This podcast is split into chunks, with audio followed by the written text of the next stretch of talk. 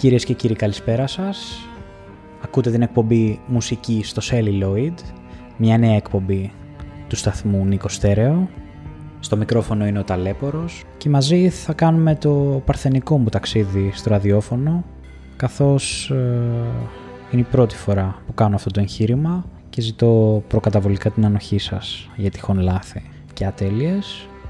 Η εκπομπή μας ονομάζεται Μουσική στο Celluloid και μαζί θα ταξιδέψουμε σε γνωστές και άγνωστες ιστορίες της μικρής και κυρίως της μεγάλης οθόνης. Θα ακούσουμε τραγούδια που σχετίζονται με τον κινηματογράφο, την τηλεόραση και θα πούμε ιστορίες γύρω από ταινίες, σειρές και ό,τι άλλο σχετίζεται με τη λεγόμενη 7η τέχνη. Ας πέσει το intro και στη συνέχεια θα σας αποκαλύψω το θέμα της σημερινής εκπομπής.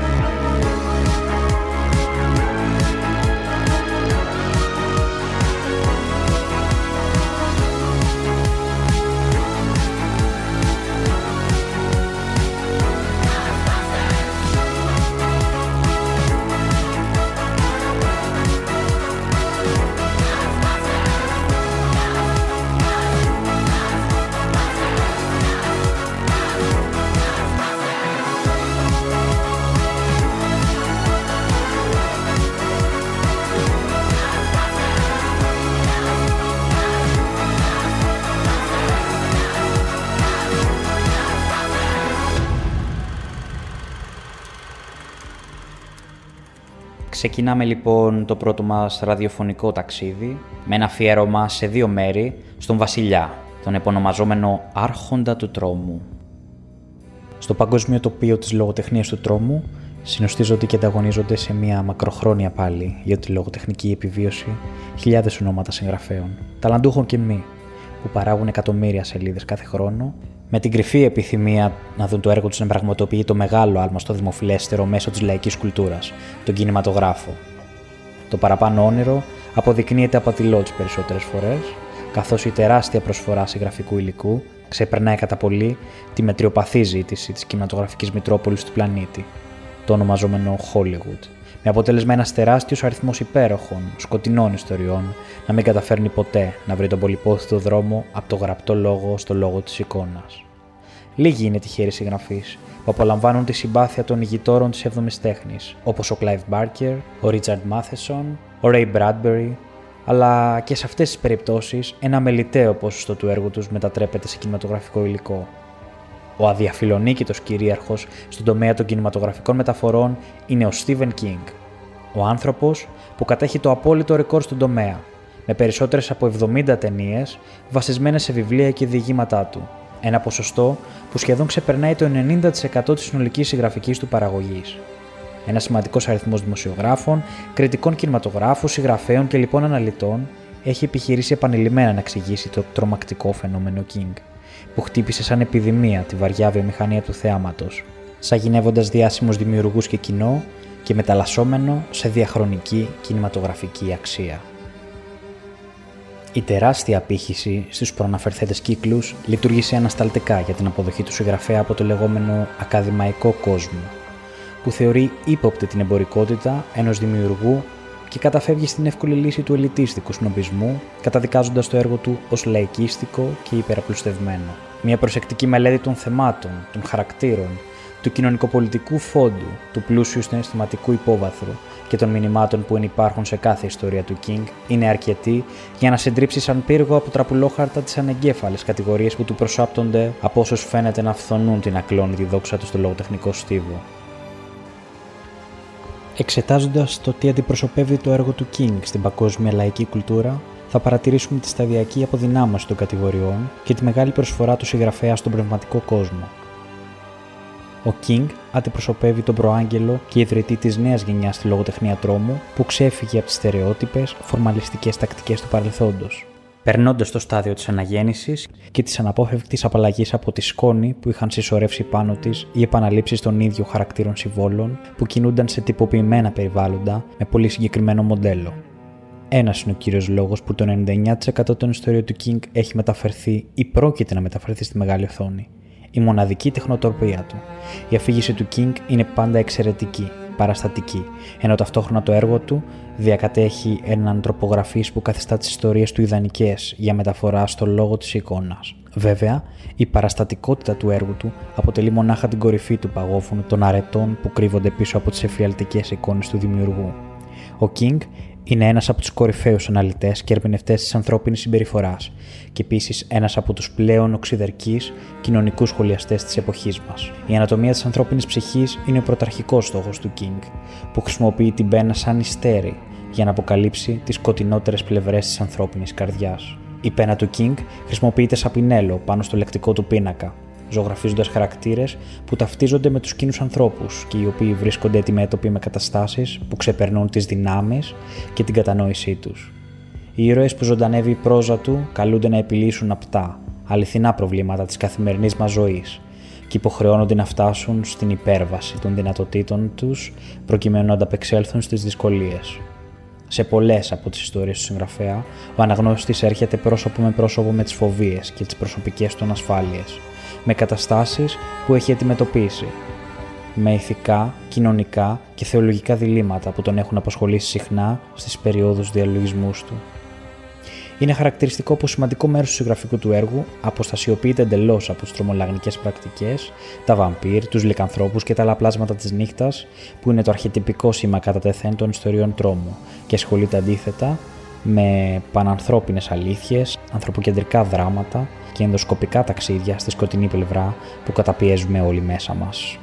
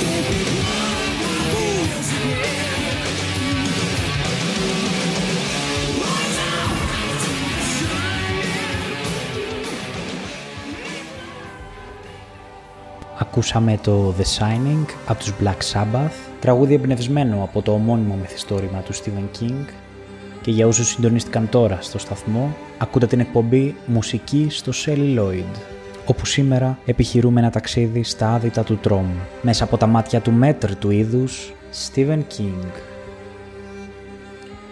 Ο Stephen King γεννήθηκε στις 21 Σεπτέμβρη του 1947 στο Portland του Maine. Η τραγωδία χτύπησε την πόρτα της οικογένειας των King όταν ακόμα ο διάσημος συγγραφέας βρισκόταν σε ηλικία 2 ετών. Ένα βράδυ, ο πατέρας του Donald King βγήκε από το σπίτι να πάρει τσιγάρα και δεν επέστρεψε ποτέ. Η επεισοδιακή εξαφάνιση του κοντινότερου συγγενή του μικρού Στίβεν, που θα μπορούσε κάλλιστα να αποτυπωθεί σε ένα από τα βιβλία τρόμου του συγγραφέα, έθεσε τον ίδιο και τον τετράχονο αδερφό του David στην αποκλειστική φροντίδα της μητέρας τους Neil Ruth King. Το παραπάνω γεγονός σηματοδότησε την απαρχή μιας νέας σειράς μετακινήσεων της οικογένειας King, που μέσα σε μια δεκαετία διέσχισε ένα μεγάλο μέρος των ΗΠΑ, αναζητώντας τον ιδανικό τόπο εγκατάστασης. Από τη Νέα Υόρκη, το Σικάγο και το Illinois, μέχρι την Ινδιάνα και το Connecticut, ο Στίβεν, ο Ντέιβιτ και η μητέρα τους πήραν μια γεύση από την πολύβοη ζωή και την τσιμεντένια όψη των μεγαλοπόλεων, και έτσι εκτίμησαν περισσότερο την ήπια προαστιακή ζωή και τα πλέον εκτιματά της. Σε ηλικία 5 ή 6 ετών, η έμφυτη περιέργεια του King γύρω από τον Μακάβριο τον οδήγησε σε μια ξέχαστη συζήτηση με τη μητέρα του, όταν τη ρώτησε αν έχει δει κάποιον άνθρωπο να πεθαίνει. Η μητέρα του του εξιστόρισε τον πνιγμό μιας 14χρονη κοπελίτσας, στον οποίο ήταν μάρτυρας στη δεκαετία του 20, ενώ κάποια άλλη στιγμή του μίλησε για την αυτοκτονία ενός ναύτη που είχε πέσει από το ξενοδοχείο Greymore του Portland. Ο απελπισμένος άντρας έπεσε μπροστά της στο πεζοδρόμιο και πιτσίλησε τον τόπο με τα μυαλά του. Η Νίλ Ρουθ περιέγραψε στο γιο της πως από το κορμί του άτυχου ναύτη βγήκε ένα πράσινο υγρό, εικόνα που η Νίλ δεν ξέχασε ποτέ, όπως ούτε ο γιος της που την άκουσε.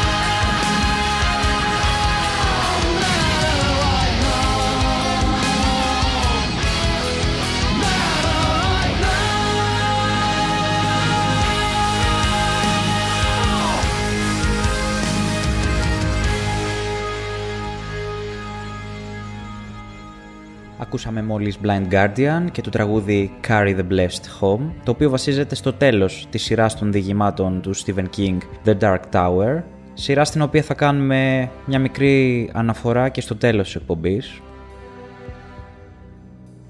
Πάμε όμως τώρα να δούμε πώς γεννήθηκε αυτός ο θρύλος. Ο King ως παιδί ήταν φιλάσθενος. Μάλιστα πέρασε όλη την πρώτη δημοτικού καθυλωμένος στο κρεβάτι από διάφορες ασθένειες. Η ανήσυχη φύση του μελλοντικού συγγραφέα τον όθησε να αξιοποιήσει δημιουργικά το χρόνο του, διαβάζοντας αμέτρητα έργα της λαϊκής και pop κουλτούρας.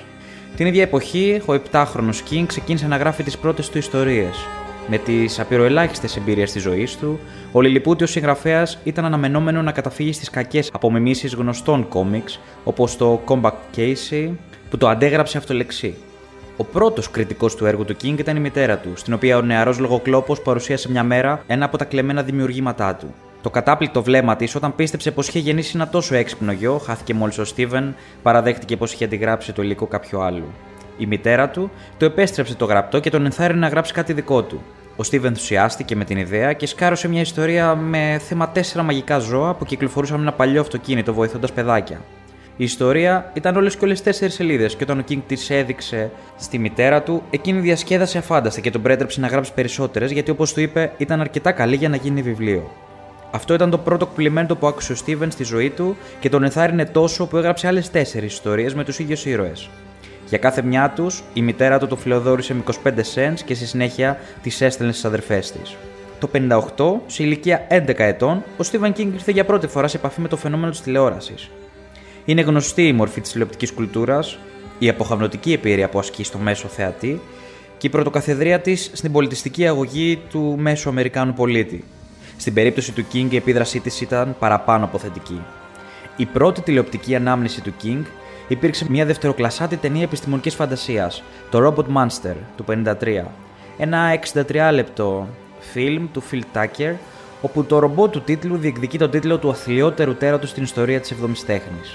Οι επόμενες προσλαμβάνουσε παραστάσεις του μικρού Στίβεν από το Χαζοκούτι ήταν το Highway Patrol, η τρομερή σειρά σπονδυλωτών ιστοριών, One Step Beyond, στην οποία ο Τζον Νιούλαντ παρουσίαζε σε κάθε επεισόδιο ιστορικώς καταγεγραμμένα μεταφυσικά γεγονότα, επικαλύπτοντας με ένα πέπλο αληθοφάνεια τις υπέροχες ασπρόμαυρες εικόνες και πολλά πολλά ακόμα. Το αμάλγαμα των εικόνων που συγκέντρωσε στη μνήμη του ο King είναι σαφές πως επηρέασαν τον μελλοντικό τρόπο γραφής του και την κλίση του στο φανταστικό.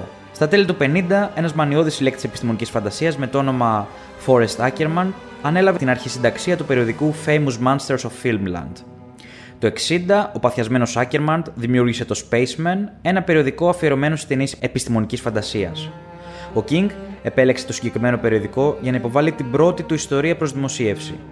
Η ιστορία του είχε την B-movie γεύση μιας φτηνιάρικης περιπέτειας με τερατώδεις εξωγήνους, με αποτέλεσμα να απορριφθεί από το περιοδικό, αλλά ο μανιώδης συλλέκτης Άκερμαν την κράτησε. 20 χρόνια αργότερα, ενώ ο King υπέγραφε αντίτυπα των βιβλίων του σε ένα βιβλιοπωλείο του Λο Άντζελε, ο Άκερμαν εμφανίστηκε μπροστά στο συγγραφέα με την ιστορία που είχε φυλάξει τόσα χρόνια και του ζήτησε να την υπογράψει, όπως και έγινε, σε μια από τις πιο νοσταλγικές στιγμές στη ζωή του μεγάλου συγγραφέα. Η πρώτη δημοσιευμένη ιστορία του King ήταν το διήγημα I was a teenage grave robber, που παρουσιάστηκε το 1965 στο περιοδικό Comics Review, ένα horror fanzine. Εκείνη την εποχή ο King φοιτούσε στο Lisbon Falls High School του Maine.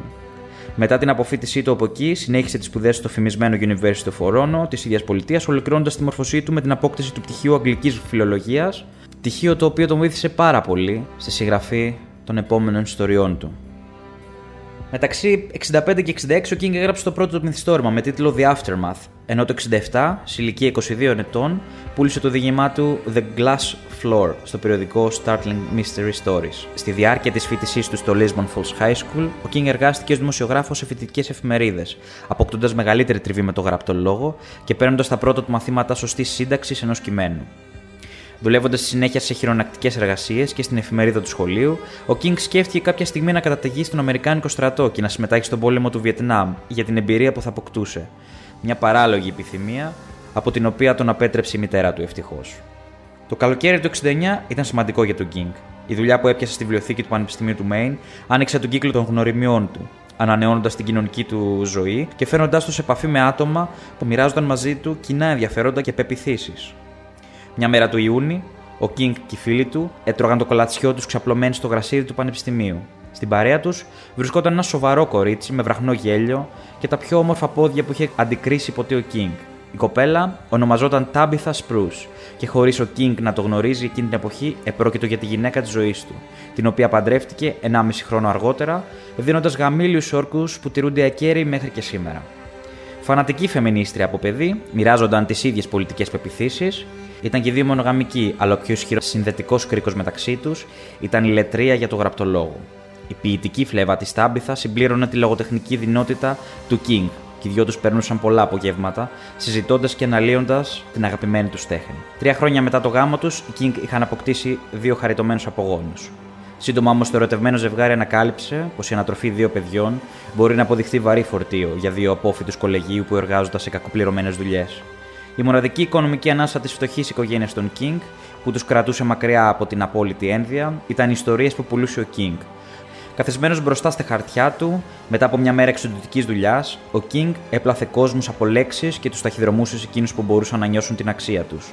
Μεταξύ 70 και 74, τα λεφτά από τις δημοσιευμένες ιστορίες του King μόλις που κάλυπταν τις ανάγκες της οικογένειας και γέμιζαν το ζευγάρι με ζωφερές σκέψεις για το μέλλον τους. Ώσπου ξαφνικά ήρθε η Κάρη. It's the night of the senior prom. The Bates High School gym is alive with excitement. Everybody is there, even Carrie White. The girl no one likes. We're all sorry about this incident, Cassie. It's Carrie! And everyone makes fun of her. Carrie, free, Carrie! The girl who lives in that creepy house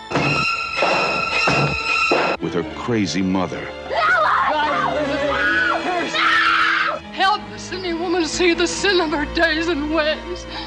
Show her that if she had remained sinless, the curse of blood would never have come on her. The girl with the strange power. If I concentrate hard enough, I can move things.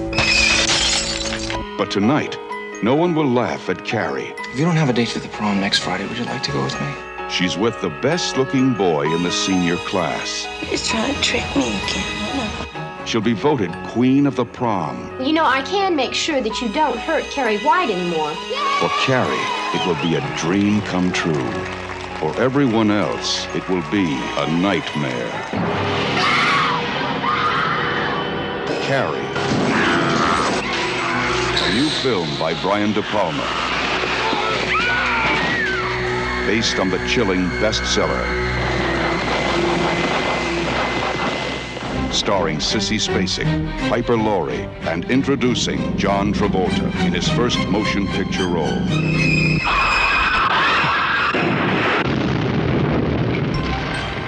If you have a taste for terror, you have a date with Carrie. Σε ηλικία 20 περίπου ετών, ο King δούλευε για κάποιο διάστημα ως επιστάτης σε ένα λύκειο μαζί με τον Χάρη, έναν γραφικό τύπο. Πηγαίνοντας να καθαρίσουν τη σκουριά στα γυναικεία ντουζ, ο King είδε στον τοίχο δύο μεταλλικά κουτιά μεγάλου μεγέθους που δεν αναγραφόταν πουθενά η χρησιμότητά τους. Ρώτησε τον Χάρη και έμαθε πως επρόκειτο για θήκες που περιείχαν σερβιέτες. Επίσης παρατήρησε πως σε κάθε ντουζ υπήρχαν ροζ πλαστικά κουρτινάκια που έδιναν την ευκαιρία στις κοπέλες να κάνουν τον μπάνιο τους με άκρα μυστικότητα. Η ανάμνηση της περιήγησής τους στα γυναικεία λουτρά επανήλθε στο μυαλό του Κίνγκ μια μέρα που εργαζόταν στα πλυντήρια. Η εικόνα μιας αθώας κοπέλας στο γυναικείο λουτρό τη στιγμή που της ερχόταν η πρώτη της περίοδος, η αδυναμία της να κατανοήσει τι της συμβαίνει και οι κοροϊδίες των συμμαθητριών της, που λαμβάνουν τη μορφή φυσικής βίας, συμπλήρωσαν τη σκηνή που σχημάτισε ο Κίνγκ σε μια στιγμή μοναδικής έμπνευσης. Έλειπε όμως ένα απαραίτητο στατικό για να συμπληρωθεί η εικόνα. Με ποιο τρόπο η κακοποιημένη κοπέλα θα εκδικιόταν τις συνομήλικε βασανίστριές της; Η λύση δόθηκε από ένα άρθρο που είχε διαβάσει ο King στο περιοδικό Life, το οποίο υποστήριζε πως μερικές από τις περιπτώσεις του γνωστού φαινομένου Poltergeist οφείλονται σε τηλεκινητικές δυνάμεις. Υπήρχαν στοιχεία πως τα νεαρά κορίτσια στην αρχή της εφηβείας παρουσίαζαν τέτοιου είδους δυνάμεις. Συνδέοντας την εικόνα που είχε στο μυαλό του με την πληροφορία που του έδωσε το περιοδικό, ο Κίνγκ είχε μια ιδέα που θα μπορούσε να εξελιχθεί σε μια αξιοπρεπή ιστορία προς πώληση στα ανδρικά περιοδικά με τα οποία συνεργαζόταν. Υπήρχαν όμως μερικές πλευρές της ιστορίας που δεν του άρεσαν. Δεν του άρεσε ως πρωταγωνιστικός χαρακτήρας η Κάρι White, ένα κορίτσι γεννημένο θύμα. Δεν του άρεσε η αποκλειστικά γυναικεία οπτική της ιστορίας του. Και τέλος, δεν του άρεσε η προοπτική να περάσει κάμποσε εβδομάδες με μια ιστορία που δεν τον γέμιζε, προκειμένου να την προσαρμόσει στο μέγεθος που τους άρμοζε. Απογοητευμένος ο King, πέταξε τις λιγοστές σελίδες της ιστορίας που είχε γράψει στα σκουπίδια. Την επόμενη μέρα, Επιστρέφοντας από το σχολείο, ο κουρασμένος συγγραφέας αντίκρισε μπροστά του τη γυναίκα του με ένα περίεργο βλέμμα και τις σελίδες της κάρη στα χέρια. Έχεις κάτι καλό στα χέρια σου με αυτή την ιστορία, του είπε η Τάμπιθα, και τον όθησε να προχωρήσει στην ολοκλήρωση του βιβλίου. Όταν ο Κίνγκ ολοκλήρωσε το χειρόγραφο της Κάρη, το έστειλε αμέσως στην εκδοτική εταιρεία Doubleday που είχε ένα φίλο. Κάνοντας μέσα του συνεχώς προσευχές να πετύχει το βιβλίο, ο Κίνγκ συνέχισε την εκπαιδευτική του καριέρα μέχρι την ημέρα που έλαβε στο σχολείο ένα τηλεφώνημα από τη γυναίκα του. Με την καρδιά του να βροντοχτυπάει, ο Κίνγκ άκουσε από το στόμα της Τάμπιθα τα χαρμόσυνα νέα. Ο εκδότης τους είχε στείλει ένα λακωνικό μήνυμα που ανέφερε πως η Κάρη ήταν επίσημα πλέον στη λίστα των υπό έκδοση βιβλίων του εκδοτικού οίκου και πως μια προκαταβολή ύψους 2.500 δολαρίων βρισκόταν στη διάθεση του νεαρού συγγραφέα. Παρά την αρχική εφορία, ο δημιουργός της Κάρη χρειάστηκε να περιμένει ένα ολόκληρο χρόνο μέχρι την άνοιξη του 1974 πρωτού δει το έργο του στα βιβλιοπολία συνηθισμένος χρόνος για ένα εκδοτικό οίκο που διοχέτευε περισσότερα από 50 βιβλία κάθε μήνα στην αγορά. Ο King, παρά τον ενθουσιασμό του, δεν βιάστηκε να εγκαταλείψει τη σταθερή δουλειά του, προτού βεβαιωθεί πως η συγγραφή μπορούσε να συντηρήσει τον ίδιο και την οικογένειά του αξιοπρεπώς. Η προκαταβολή του βιβλίου πήγε στην αγορά ενός καινούργιου αυτοκινήτου, ενώ ταυτόχρονα ο παραγωγικότατος συγγραφέας εργαζόταν πάνω στο επόμενο βιβλίο του, ένα περίεργο μείγμα του Peyton Place και του γοτθικού αριστουργήματος του Bram Stoker Dracula. Την ιστορία του ο King την ονόμασε προσωρινά Second Coming, αλλά τελικά έμεινε να μείνει στην ιστορία με το όνομα Salem Slot. Λίγο καιρό αργότερα δέχτηκε ένα δεύτερο τηλεφώνημα από τον εκδοτικό οίκο, που τον πληροφόρησε πως τα δικαιώματα της Κάρη για έκδοση σε paperback αγοράστηκαν από τη Signet Books, εναντί 400.000 δολαρίων. Σύμφωνα με τους όρους του συμβολέου του, τα μισά από αυτό το μυθικό για τον φτωχό καθηγητή που ζει σε ένα τροχόσπιτο χωρίς τηλέφωνο ποσό ανήκαν στον King. Με ένα τηλεφώνημα, η ζωή του Stephen King και η πορεία της λογοτεχνίας τρόμου άλλαξαν για πάντα.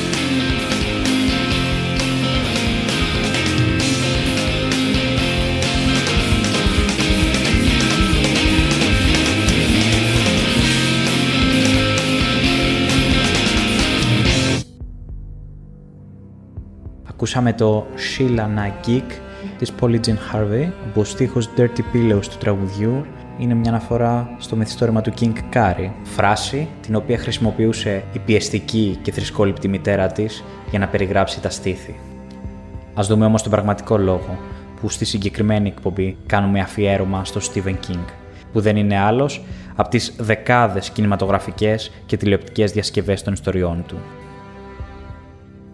Το βασικότερο χαρακτηριστικό γνώρισμα των διασκευών των ιστοριών του King είναι η πολυμορφία τους.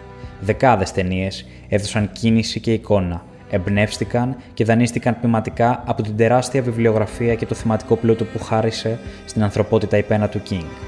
Ο εκάστοτε δημιουργός έθετε το προσωπικό του στίγμα στην ταινία, κόβοντας και ράβοντας το μύθος στα μέτρα του. Άλλοτε παραμένοντας ευλαβικά πιστός στη λογοτεχνική πηγή που τον ανέπνευσε, ταινίες όπως Νεκροταφείο Ζωντανών, Το Οχυρό και πολλές άλλες, και άλλοτε ακολουθώντας τη δική του, εντελώς ξεχωριστή πορεία πλεύσης. Χαρακτηριστικό παράδειγμα, η λάμψη του Kubrick. Όποια και αν ήταν η τελική επιλογή του δημιουργού, ο King Πέρα από ορισμένε ενστάσεις ή απόψεις που εξέφρασε στα μέσα μαζικής ενημέρωσης, ουδέποτε απέτησε να αναμειχθεί στη δημιουργική διαδικασία, αναγνωρίζοντας πως η καλλιτεχνική ελευθερία είναι απαραίτητη προπόθεση και προνόμιο ενός σκηνοθέτη για να μπορέσει να λειτουργήσει στο μέτρο των δυνατοτήτων του. Η μοναδική περίπτωση που εξοργίστηκε τόσο ώστε να καταφύγει στα δικαστήρια προκειμένου να εμποδίσει τη χρήση του ονόματό του στην ταινία ήταν η περίπτωση του The Lone Mower Man του 1992. Στο σημείο αυτό θα ήθελα να χωρίσουμε σε έξι μεγάλες θεματικές ενότητες το έργο του King και να τις πιάσουμε μία-μία. Σε κάθε μία από αυτές θα κάνουμε μια σύντομη αναφορά στις διασκευές των έργων του King. Ενότητα πρώτη, η επανάσταση των μηχανών. Η επίδραση των μηχανών στην πορεία της ανθρωπότητας εξελίχθηκε τόσο, ώστε τελικά η σχέση του ανθρώπου και της μηχανής να απέκτησε συμβιωτικό χαρακτήρα στον 20ο αιώνα. Οι μηχανικές δημιουργίες του ανθρώπου είναι πλέον πανταχού παρούσες. Συμμετέχουν σε κάθε κοινωνική του δραστηριότητα, αποτελούν ήδη πρώτης ανάγκης για την επιβίωσή του. Έχουν καταφέρει να αποκόψουν σε μεγάλο βαθμό τον ομφάλιο λόρο που το συνδέει με το φυσικό περιβάλλον, ενώ σε περίπτωση που συνεχιστεί η τρέχουσα κατάσταση, δεν αποκλείεται στο συνεχές μέλλον να γίνουμε μάρτυρες της υποδήλωσης του ανθρώπου στα μηχανικά του δημιουργήματα, σύμφωνα με τις ιστορίες του King. Ο Stephen King ήταν ένας από τους πρώτους συγγραφείς που μελέτησαν και ανέλησαν τη σχέση ανθρώπου-μηχανή, χρησιμοποιώντας τη σημειολογία της λογοτεχνίας τρόμου για να περάσει το μήνυμά του. Το πόσο καλά τα κατάφερε, το αφήνω πάνω σας. Στην ενότητα αυτή δεσπόζουν έξι ταινίες. Το Mangler, ή αλλιώς τα γρανάζια της φρίκης, και το Mangler 2, ή αλλιώς πλήση εγκεφάλου. Το Running Man με τον Arnold Schwarzenegger. Το Maximum Overdrive Ταινία γυρισμένη από τον ίδιο του Stephen King, χωρίς πολύ μεγάλη επιτυχία, η οποία βασίζεται στο διήγημά του Tracks, αλλά και η ίδια η ταινία Tracks του Chris Thompson του 1997 και τέλος η ταινία Christine του 1983, το αριστούργημα αυτό του John Carpenter. Πριν όμως κάνουμε μια ανάλυση για την ταινία Christine, ας πούμε δύο λόγια για τις προηγούμενες ταινίες. Maximum Overdrive, σε σκηνοθεσία Stephen King η συγγραφή του βιβλίου έγινε το 1973 και η ταινία κυκλοφόρησε το 1986. Ένα στρατός από τζιπ φτάνει σε ένα βενζινάδικο και ενώ όλα κυλούν ήσυχα, ξαφνικά ξεκινάνε να πέφτουν από παντού πυροβολισμοί. Ένα άγριο μακελιό διαδραματίζεται μεταξύ ανθρώπων και μηχανών και πολύ γρήγορα όλος ο τόπος πνίγεται στο αίμα. Όλα έχουν ξεκινήσει με το πέρασμα της ουράς ενός κομίτη από τη γη, όπου έδωσε ζωή στις μηχανές. Αυτές αποδεικνύονται αιμοδιψείς και απειλούν το ανθρώπινο είδος. Μια ομάδα επιζώντων βρίσκονται υπό πολιορκία σε ένα βενζινάδικο και πρέπει να παλέψουν αν θέλουν να παραμείνουν ζωντανοί. Hi. My name is Stephen King. I've written several motion pictures, but I want to tell you about a movie called Maximum Overdrive, which is the first one I've directed. Wow.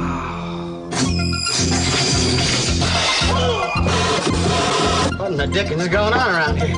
A lot of people have directed Stephen King novels and stories. And I finally decided if you want something done right, you ought to do it yourself. Η δήλωση αυτή βγαίνει από τα χείλη του ανθρώπου που κατηγόρησε τον Stanley Kubrick ως το δημιουργό που κατέστρεψε το έργο του. Μιλάμε για τη Λάμψη φυσικά, και αργότερα θεώρησε την Ονειροπαγίδα ως την καλύτερη ταινία που έγινε βιβλίο του. Μάλλον ακούγεται σαν απειλή για τον κινηματογράφο. Και όμως έτσι είναι. Την παραπάνω πρόταση χρησιμοποίησε ο Stephen King όταν στο τρέιλερ της ταινίας του Maximum Overdrive εξηγούσε γιατί αποφάσισε για πρώτη φορά να αναλάβει προσωπικά τη μεταφορά στη μεγάλη οθόνη ενός δικού του διηγήματος, ονόματι Tracks. Δεν αμφιβάλλουμε ότι οι αρχικές του προθέσεις ήταν καλές, αλλά δυστυχώς δεν μπορούμε να πούμε το ίδιο και για το τελικό αποτέλεσμα. Και εδώ δεν είμαστε για να αναφέρουμε σκηνοθετικές ασυνέχειες, τον άνισο ρυθμό, συνεριακέ απλότητες, τα κοινά, τις ευκολίες της ταινίας κτλ. Και αυτά για τον απλούστατο λόγο ότι αυτά είναι που γουστάρουμε σε αυτή την ταινία. Και αυτή είναι άλλωστε η ομορφιά του καλτ, οι ένοχες απολαύσεις μας. Το καταστροφολογικό λοιπόν story πάει κάπως έτσι. Στο διήγημα το μακάβριο ξεφάντωμα διοργάνωναν μόνο τα φορτηγά και τα αυτοκίνητα, αλλά εδώ στη νύχτα των ζωντανών ηλεκτρικών παίρνει μέρος κάθε είδους μηχάνημα, ανακτισμένα ηλεκτρικά μαχαίρια, τσαντισμένε μηχανές των καζών, παιχνιδιάρικα συστήματα ποτίσματος, επιθετικά μηχανήματα αναψυκτικών και κεφάτα Walkman και φυσικά τα φορτηγά, τα αεροπλάνα, οι δομικές μηχανές, τα αυτοκίνητα και καθώς τα τηλέφωνα και η τηλεόραση φαίνεται να μην λειτουργούν, η δράση περιορίζεται σε ένα βενζινάδικο αναψυκτήριο κάπου στη μέση του Αμερικάνικου πουθενά. Αν ενδιαφέρεστε για ένα ακόμη movie της χρυσής δεκαετίας των 80s, με άπειρο ελάχιστο και εξωπραγματικά απλοϊκό σενάριο, αφελέστατους γλυκανάλατου διαλόγους, εξαιρετικά κακές ερμηνείες από όλους ανεξαιρέτως, άντε με εξαίρεση την ερμηνεία του μικρού παιδιού, με μερικούς ωραίους φόνους, αλλά και την αναγέννηση των ACDC, του το ταινία προτείνεται ανεπιφύλακτα. Η αποτυχημένη όμως αντιμετώπιση του υπέροχου διηγήματος tracks του Stephen King από τον ίδιο του δημιουργό του, στο Maximum Overdrive, την πρώτη και τελευταία σκηνοθετική του απόπειρα, επέβαλε την ε, κινηματογραφική επανεξέταση του έργου του από έναν ε, πιο έμπειρο δημιουργό. Ο Chris Thompson ανέλαβε να διασκευάσει εκ νέου το διήγημα του King το 1997, επιστρατεύοντας καινούριους χαρακτήρες και αισθήνοντας το δικό του πλέγμα σχέσεων μεταξύ τους. Πολλής λόγος γίνεται στην ταινία για υπτάμενου δίσκους, εξωγήνου, κυβερνητικά πειράματα, επιστημονικές έρευνες κλπ. Θεωρίες που δεν εμφανίζονται ποτέ στο διήγημα, όμως ο Τόμψον αποφεύγει να πάρει ξεκάθαρη θέση απέναντι στα συνωμοσιολογικά σενάρια, αφήνοντας έτσι ανοιχτό το ενδεχόμενο στα πάντα, όπως ακριβώς συμβαίνει στην ιστορία του King. Εκεί όμως που η ταινία του Τόμσον θριαμβεύει με άνεση επί του Maximum Overdrive είναι το σκοτεινό φινάλε που στερεί από το θεατή την προσδοκόμενη λύτρωση και εναρμονίζεται πλήρως με το πνεύμα του διηγήματος. Από εκεί και πέρα θα λέγαμε ότι ήταν μια μετριότατη διασκευή του βιβλίου. Μια ακόμα ταινία αυτής της κατηγορίας είναι το Running Man ή ο Άτρωτος του Paul Michael Glasser του 1987 με το μυθιστόρημα γραμμένο του 1982. Βρισκόμαστε στο έτος 2019, ένα παιχνίδι από το οποίο δεν επιβιώνει κανείς. Φέτος μπορεί να υπάρχει εξαίρεση, μας λέει ο υπότιτλος της ταινίας, Τη μελλοντική αυτή εποχή κυριαρχεί ένα δημοφιλές τηλεοπτικό παιχνίδι, στο οποίο καλούνται να λάβουν μέρος όλοι οι εγκληματίες, με τίμημα την ελευθερία ή το θάνατο. Ένα παιχνίδι βίαιο, σκληρό, που χωρίζει τους συμμετέχοντες σε κυνηγούς και κυνηγημένους. Ο Άρνολτ Σβατζενέγκερ υποδίεται ένα τέτοιο κατάδικο που παίρνει μέρος στο παιχνίδι ως κυνηγημένος. Ντυμένος με ελάχιστα ρούχα και εφοδιασμένος με περίεργα όπλα, ο μειώδη στάρ του Χόλιγουτ μοιάζει με αρχαίο Ρωμαίο μονομάχο που αγωνίζεται να σώσει τη ζωή του καταδιωκόμενο από άσπλαχνους διώκτες. Η ταινία διαφοροποιείται αισθητά από το βιβλίο του King, καθώς δίνει έμφαση στη βία και στη τηλεοπτική παράνοια και τοποθετεί στην καρδιά του μύθου έναν υπεράνθρωπο ήρωα που τσακίζει με γυμνά χέρια το πανίσχυρο δίκτυο που τον εξώθησε στην απελπιστική κατάσταση στην οποία βρίσκεται. Το βιβλίο Άτρωτο του Stephen King είναι ένα συγκλονιστικό μυθιστόρημα. Καλυπτόμενος πίσω από το πέπλο της επιστημονικής φαντασίας και των επίπλαστων χαρακτήρων, ο King σύνθεσε ένα ιδιοφυέ κατηγορό ενάντια στην απανθρωπιά των ΜΜΕ και τη διαπλοκή του καπιταλιστικού συστήματος σε μια λογοτεχνική κραυγή αγωνίας που εκφράζει τις κατάρες των εξαθλειωμένων και περιθωριοποιημένων τάξεων της κοινωνίας προς ένα σύστημα που τους ροκανίζει τις άρκες.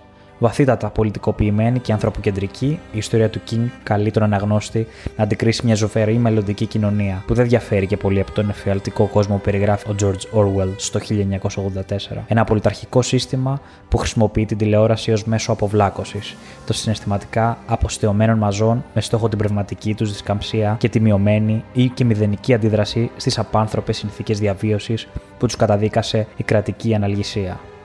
Δεν ξέρω αν τα προηγούμενα που ακούσατε σας θυμίζουν τίποτα. Εγώ πάντως θα έλεγα ότι ο Stephen King ήταν βαθύτατα διορατικός, αν σκεφτούμε τι συμβαίνει σήμερα στην ελληνική και παγκόσμια τηλεόραση. Ακολουθούν οι ταινίες The Mangler ή Στα γρανάζια της Φρίκης και το απαράδεκτο The Mangler 2, Πλήση εγκεφάλου, στο οποίο δεν αξίζει καν να κάνω αναφορά. Η πρώτη ταινία όμως σε σκηνοθεσία Tob Hooper, που κυκλοφορήσε το 1995, αποτελεί μια πανέμορφη αλληγορική ιστορία Σε μια μικρή γραφική πόλη της Νέας Αγγλίας, κάποια αλόκοτα ατυχήματα ταράζουν την ήσυχη ζωή των κατοίκων. Στο παλιό πλητήριο, που λειτουργεί έξω από την πόλη, η πρέσα σκοτώνει και ακροτηριάζει ανθρώπους. Ο detective Handon, που έρευνα την υπόθεση, αρχίζει να πιστεύει ότι κάποια υπερφυσική δύναμη κρύβεται πίσω από τη δολοφονική μανία της μηχανής. Οι εξελίξεις θα είναι συγκλονιστικές. Η ταινία του Hooper είναι μια από τις ελάχιστες περιπτώσεις κινηματογραφικής μεταφοράς του έργου του King που ξεπερνά σε ποιότητα τη λογοτεχνική πηγή της. Σε αυτό συντείνει η κοινωνικοπολιτική προσέγγιση που επέλεξε να ακολουθήσει ο Hooper, η οποία ξεφεύγει από την καθαρά horror προσέγγιση του θέματος από τον King. Η ταινία είναι ένα σχόλιο του σκηνοθέτη πάνω στη βιομηχανική επανάσταση και την καταστροφή της ανθρώπινης ψυχής. Η τερατώδης πρέσα στα χέρια του Hooper έλαβε αλληγορικές διαστάσεις, την ίδια στιγμή που εξωτερικά παραμένει το θεόρατο μεταλλικό τέρας που περιέγραψε η πένα του King. Το χαλίβδινο θηρίο του Χούπερ συμβολίζει τη βαριά βιομηχανία. Είναι ο μεταλλικός της Θεός, που τρέφεται από το αίμα και τις άρκες των εργαζομένων σε αυτή. Ολόκληρες στρατιές γυναικών έχουν επιφορτιστεί με την τροφοδοσία και τη συντήρηση του θηρίου. Υδροκοπούν και ματώνουν πάνω από το μεταλλικό του κορμί, προσπάθοντα να ικανοποιήσουν τις ανάγκες του ίδιου και του ιδιοκτήτη της επιχείρησης, Bill Hardley. Ο Χούπερ αφιερώνει επαρκή κινηματογραφικό χρόνο στο να απεχθεί εμφανισιακά και ψυχικά Hardley, προκειμένου να σκιαγραφίζει την προσωπικότητα των μεγαλοβιομηχάνων και τη συμβιωτική τους σχέση με τις μηχανές που τους χαρίζουν τον τεράστιο πλούτο τους. Ο Κάρτλι έχει ένα γυάλινο μάτι, σιδερένια υποστηρίγματα για πόδια, ένα μεταλλικό μηχάνημα για τις φωνητικές του χορδές. Είναι πλέον περισσότερο μηχανή παρά άνθρωπος και δεν χάνει ευκαιρία να εκδηλώσει το μίσος του απέναντι στους ανθρώπους του και στους εργαζόμενους στην επιχείρησή του. Ο Κάρτλι, η μανία του για περισσότερη δύναμη, έκανε μια συμφωνία με τη σκοτεινή οντότητα που ελοχεύει μέσα στο μάγκανο.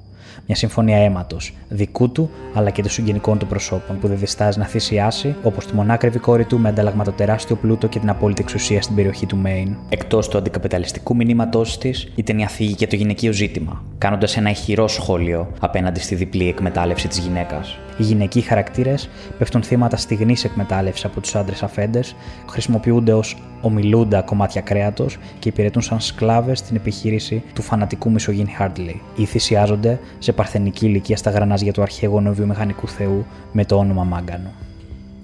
Και ήρθε η ώρα να κλείσουμε την ενότητα αυτή με την αγαπημένη μου ταινία αυτής της ενότητας, την Κριστίν, του 1983, σε σκηνοθεσία John Carpenter. Ένας απομηχανής σατανάς γένους θηλυκού. She is seductive. She is passionate.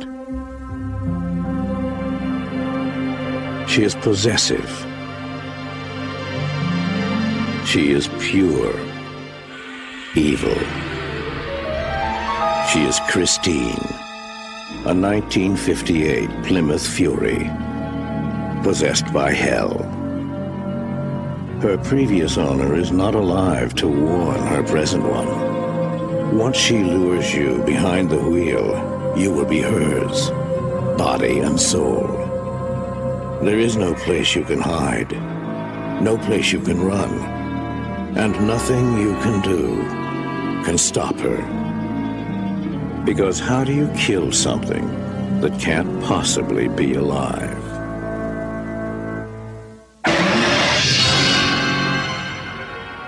Christine. Body by Plymouth. Soul by Satan. Χρησιμοποιώντας ως αφηγηματικό όχημα τους δύο ήρωε της ιστορίας και το διαβολικό αυτοκίνητο που μπαίνει ανάμεσα στη φιλία τους και τους καταστρέφει τις ζωές, ο Κάρπεντερ εξετάζει προσεκτικά και αναλύει μια σειρά από κοινωνικά, πολιτισμικά και ψυχολογικά προβλήματα της σύγχρονης ζωής. Α πάρουμε τους πρωταγωνιστές του δράματος, ο Άρνη και ο Ντένις, δύο χαρακτήρες με εντελώς ανώμια συμπεριφορά και εξίσου διαφορετική εμφάνιση. Ο Άρνη είναι το ασχημό παππού του σχολείου, ένας πασίκλας γκίκ με γυαλάκια και με μσήμερη συμπεριφορά, μόνιμο αντικείμενο χλεβασμού από τους μαθητές και καταπιεσμένος από τους αυταρχικούς γονείς του, ενώ δεν έχει αγγίξει ούτε θηλυκή γάτα στη ζωή του. Ο Ντένις, απ' την άλλη, ένας εμφανίσιμος νεαρός, εξαιρετικά δημοφιλής στους κύκλους του σχολείου του, με μεγάλες επιτυχίες στο γυναικείο φύλλο χάρη στην εμφάνισή του και την περίοπτη θέση του στην σχολική ομάδα ποδοσφαίρου. Τα κίνητρα που τους ένωζαν με τα δεσμά της φιλίας είναι ανάλογα του ψυχολογικού τους προφίλ. Ο αποτυχημένος Άρνη βλέπει το φίλο του ως ασπίδα που τον προστατεύει από το χλεβασμό και τη βία των μαθητών τους και ως μια ευκαιρία να σωματωθεί στο σχολικό περιβάλλον, προσδοκώντας ενδόμηχα να μαζέψει τα ψίχουλα που πέφτουν από το τραπέζι του φίλου του. Ο Ντένις είναι μια χαρακτηριστική περίπτωση καλού παιδιού. Λυπάται την κατάδια του Άρνη. Τον θεωρεί ένα δύναμο πλάσμα που έχει ανάγκη προστασίας και του συμπεριφέρεται ανάλογα. Η εμφάνιση της τρομερής Κριστίν στο προσκήνιο ανατρέπει τις ισορροπίες. Στην πρώτη επαφή του Άρνη με το αμάξι, τη σκουριασμένη και παρατημένη Κριστίν, μια Plymouth Fury του 1958, η οποία στην παρούσα φάση συμβολίζει την ασκήμια, την κακομεριά αλλά και την κρυφή υπόσχεση για βελτίωση, με την οποία ταυτίζεται απόλυτα ο ήρωας.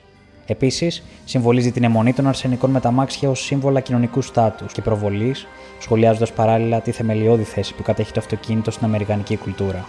Παλεύοντας μανιασμένα με το καταπιεστικό του περιβάλλον, ο Άρνη καταφέρει να αποκτήσει την Κριστίν που την αντιμετωπίζει σαν αληθινή γυναίκα και αναπτύσσει μαζί της μια σχέση πάθους.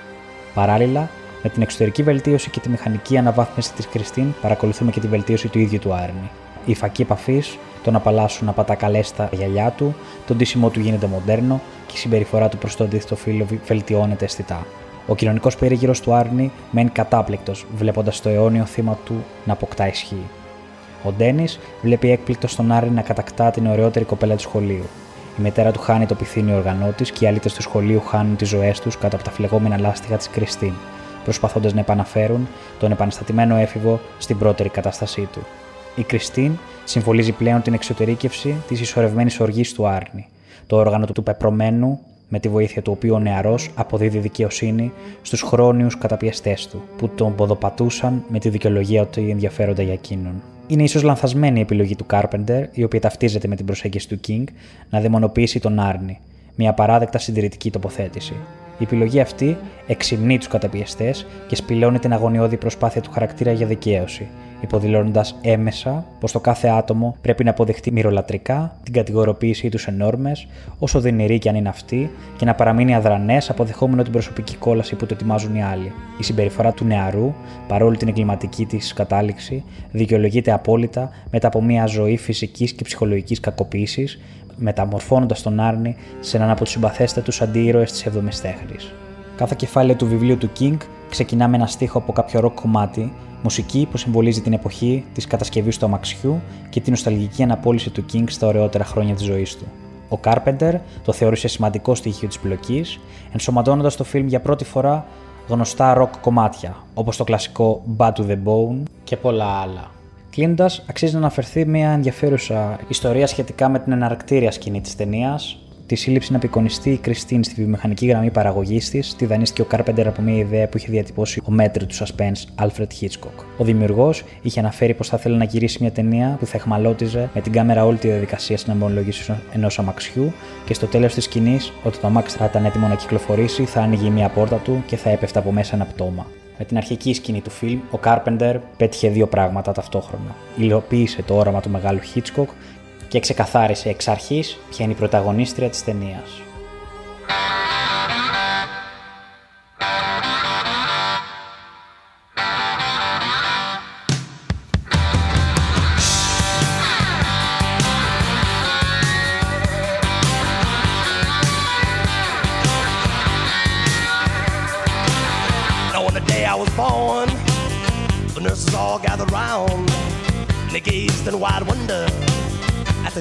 They found.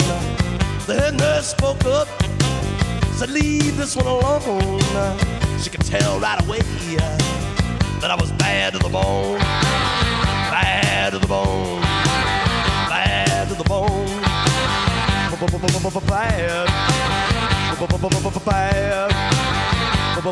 bad, bad to the bone. I broke a thousand hearts before I met you. I'll break a thousand more, baby, before I am through. I wanna be yours, pretty baby, yours and yours alone. I'm here to tell you, honey, that I'm bad to the bone, bad to the bone,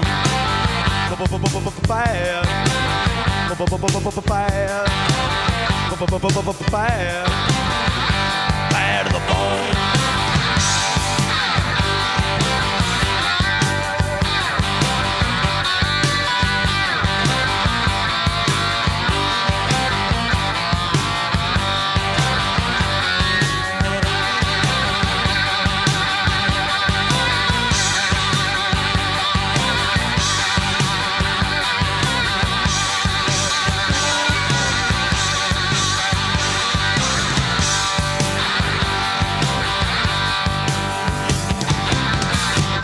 Woman beg, and I make a good woman steal.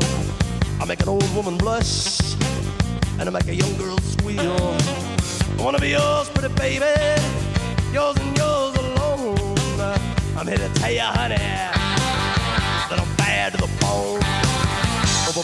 Bad. Bad. Bad. To the bone.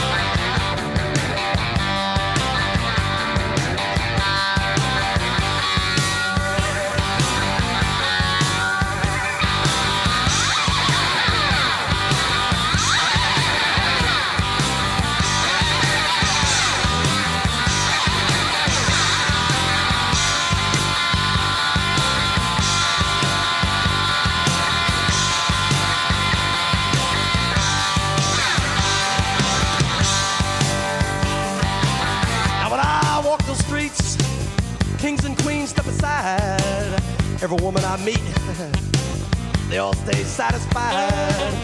I want to tell you, pretty baby, what I see, I'll make my own. And I'm here to tell you, honey, that I'm bad to the bone. Bad to the bone. Bad. Bad. Bad. Bad to the bone.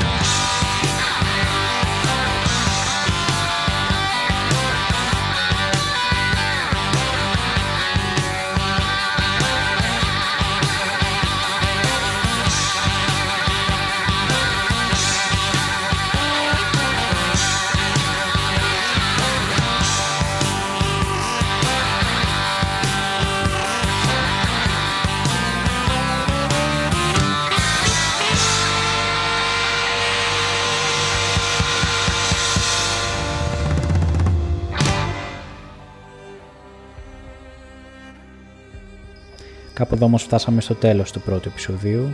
Ανανεώνουμε το ραντεβού μας για το επόμενο επεισόδιο της εκπομπής μουσική στο Celluloid, στο οποίο θα δούμε τις επόμενες πέντε ενότητες που χωρίζεται το έργο του King και ένα χαρακτηριστικό δείγμα ταινιών και μυθιστορημάτων από τις ενότητες αυτές.